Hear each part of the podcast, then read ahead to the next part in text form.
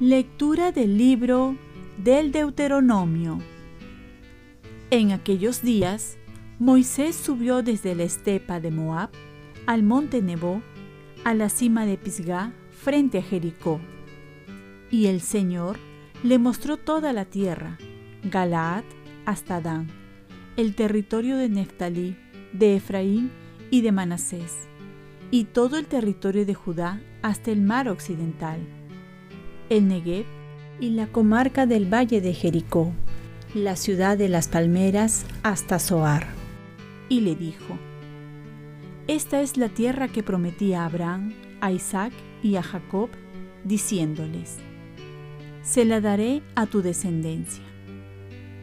Te la he hecho ver con tus propios ojos, pero no entrarás en ella.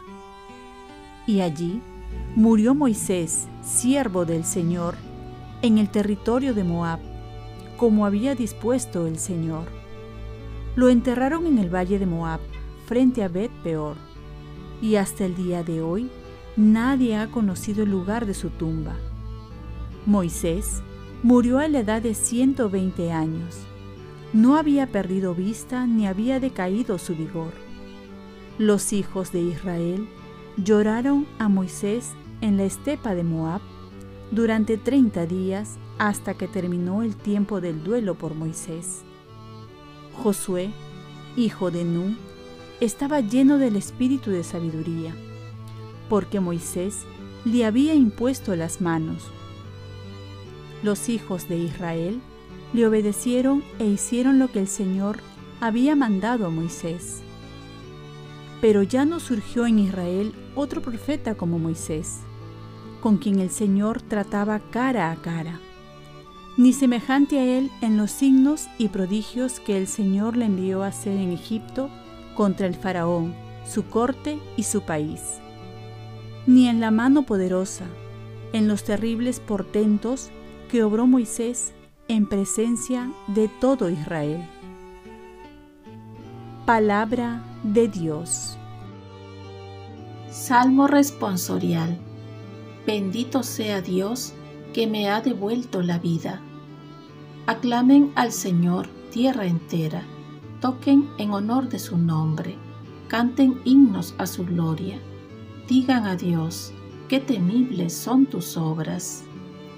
Bendito sea Dios que me ha devuelto la vida.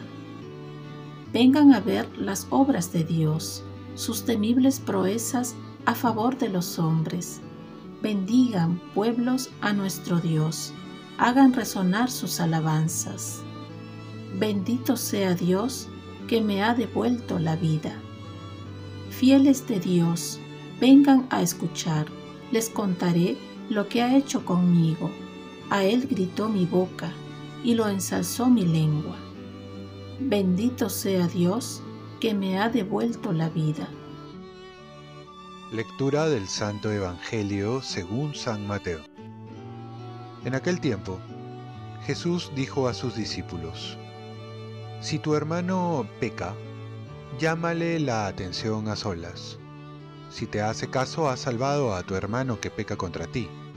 Si no te hace caso, llama a otro o a otros dos para que todo el asunto quede confirmado por boca de dos o tres testigos. Si no les hace caso, díselo a la comunidad. Y si no hace caso ni siquiera a la comunidad, considéralo como un pagano o como un publicano. En verdad les digo que todo lo que aten en la tierra quedará atado en el cielo, y todo lo que desaten en la tierra quedará desatado en el cielo. En verdad les digo que si dos de ustedes se ponen de acuerdo en la tierra para pedir algo, se los dará mi Padre que está en el cielo. Porque donde están dos o tres reunidos en mi nombre, allí estoy yo en medio de ellos. Palabra del Señor. Paz y bien, hoy celebramos la fiesta de Santa Clara de Asís. Ella va a decir, no teman, Él será su auxilio y consuelo. Jesús sabe que todos nos equivocamos, tenemos limitaciones, fallamos, caemos. Sabe de qué barro estamos hechos. Por ello necesitamos de la comunidad para que nos ayude, nos corrija, pero sobre todo nos acompañe y así nos ayudemos unos a otros. Es así que por caridad nos convertimos en compañeros de camino. Más que maestros somos discípulos, más que amigos. Caminamos como hermanos hacia la patria celestial. Hay que aceptar ante todo que vivimos en una comunidad compuesta por personas imperfectas. Y esto lo vamos a encontrar en todo grupo humano, también en la iglesia y en la parroquia. Si buscamos ser perfectos, no es la perfección del no tener errores, eso nunca va a pasar, sino la perfección en el amor, en la caridad, en la misericordia, en la comprensión. Esa perfección es la que nos asemeja a Jesús. Por ello, debemos ayudarnos con la corrección fraterna. Buscar el bien del otro más que la crítica, la comprensión más que el juicio y la corrección más que la murmuración. De ahí la necesidad de corregir con caridad al hermano cuando se equivoca, quitando primero el tronco que llevamos ante nuestros ojos para quitar la paja del ojo ajeno. El Papa Francisco nos dice, el amor cuida la imagen de los demás con una delicadeza que lleva a preservar incluso la buena fama de los enemigos. Los defectos de los demás son solo una parte, no son la totalidad del ser de la otra persona. Así que también fijémonos en las virtudes, las cosas buenas que hay en el otro. Hoy celebramos la fiesta de Santa Clara de Asís, que con San Francisco Asís fundó la segunda orden conformada por religiosas de clausura. Ellas siguieron la espiritualidad franciscana para asemejarse a Jesús. Santa Clara sobresalió por muchas virtudes, como es el amor y la Eucaristía. Se cuenta que un día no podía asistir a la misa porque estaba enferma, y Dios le concedió el milagro de ver la misa en su cuarto. Por ello se le dice que es patrona de la televisión. 800 años después nosotros hacemos lo mismo con el celular.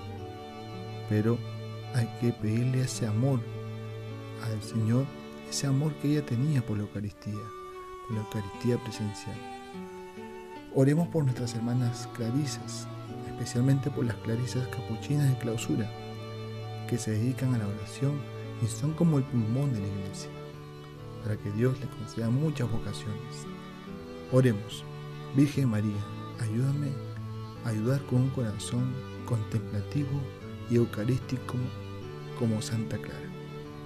Oremos, Dios Padre nuestro, yo te ofrezco toda mi jornada en unión con el corazón de tu Hijo Jesucristo, que sigue ofreciéndose a ti en Eucaristía para la salvación del mundo. Que el Espíritu Santo sea mi guía y mi fuerza en este día, para ser testigo de tu amor. Con María, la Madre del Señor y de la Iglesia, te pido por las intenciones del Papa. Con San José Obrero, te encomiendo mi trabajo y mis actividades de hoy, para que se haga en mí tu voluntad. Y la bendición de Dios Todopoderoso, Padre, Hijo y Espíritu Santo, descienda sobre ustedes. Cuenta con mis oraciones, que yo cuento con las tuyas. Y que tengas un santo día al lado de Santa Clara Asís. Pase bien.